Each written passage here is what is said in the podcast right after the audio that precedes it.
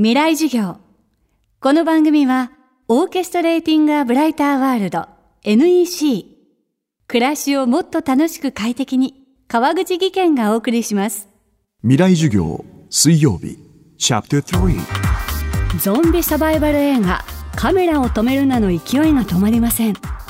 未来授業、今週の講師は、映画、カメ止めの上田慎一郎監督です。制作費数百万円の映画が異例の大ヒットを記録。感染は海を越えて映画は韓国や台湾でも公開されました。上田監督にとっては「亀止め」が劇場用長編デビュー作。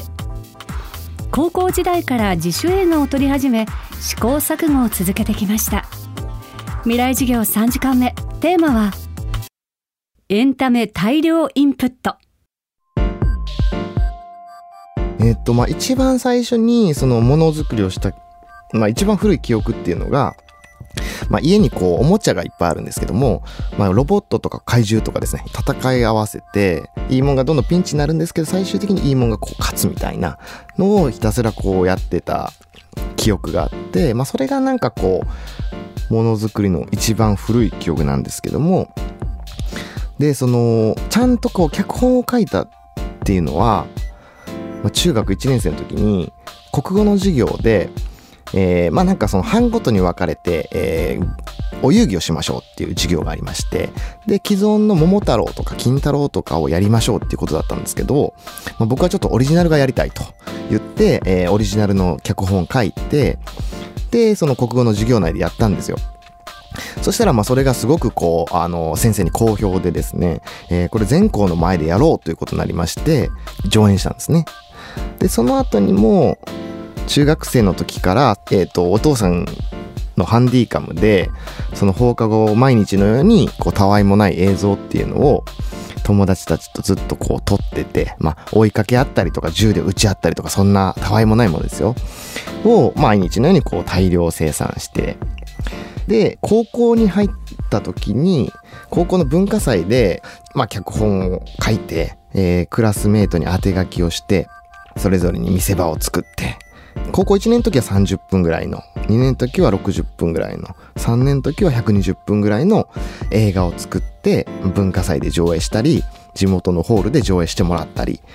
まあ、ただ映画だけじゃなくて、例えばそのコントを作って文化祭でやったりとか、漫才を作って、駅前で今度土曜日やりますんで来てくださいとか言ってやったりとか、自転車に乗ってその琵琶湖一周の旅みたいのをして、まあ、ドキュメンタリーを作ったりとかですね。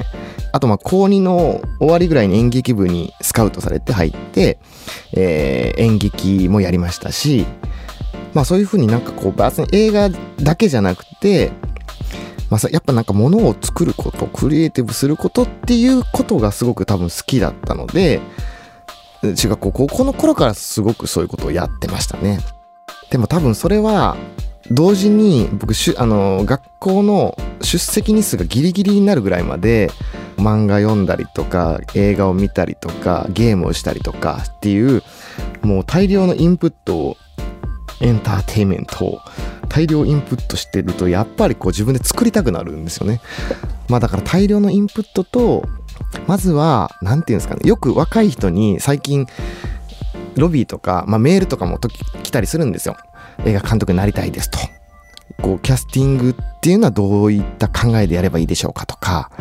まあなんかカメラはどういう機種を使えばいいでしょうかとか、え根底は書いた方がいいんでしょうかとか、まあいろんな質問が来るんですけど、本当にまずは撮れと。あの、なんかやっぱりこう、今、僕のその肌感覚ですけど、大学生の人とかから質問をもらうときに、やっぱこう、1回目から100点を取ろうとしてる人が多くて、1回目から100点を取れないですからね。もうあの、僕中学校、高校、そしてあの、まあ20代の頃に10点、20点みたいなものを大量生産した上で、その上にこのカメラを止めるのもあるので、やっぱりなんか人に聞いたこととか、なんか本で読んだことみたいな、文字面の経験値じゃできないことってあるんですよ。だから、自分の体でいっぱい失敗して、学んだものっていうのが後々こう利子をつけて帰ってくる時があると思うのでまずはもう今 iPhone とかで家族とかまあ周り身の回りの友達でいいのでカメラを回してみ